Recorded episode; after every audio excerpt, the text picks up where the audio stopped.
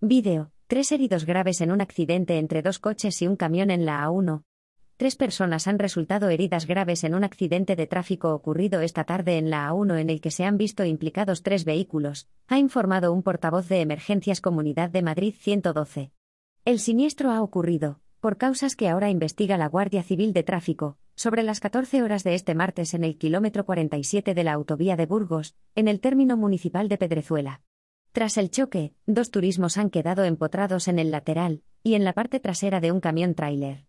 Hasta el lugar han acudido bomberos de la Comunidad de Madrid, que han liberado a tres ocupantes atrapados en el interior de los turismos.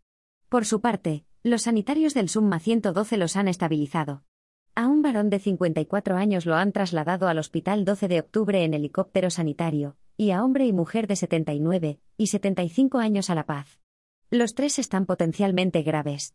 URL de descarga https www.europapress.televisión barra sucesos barra 677440 barra 1 barra summa 112 atiende tres pacientes colisión múltiple a 1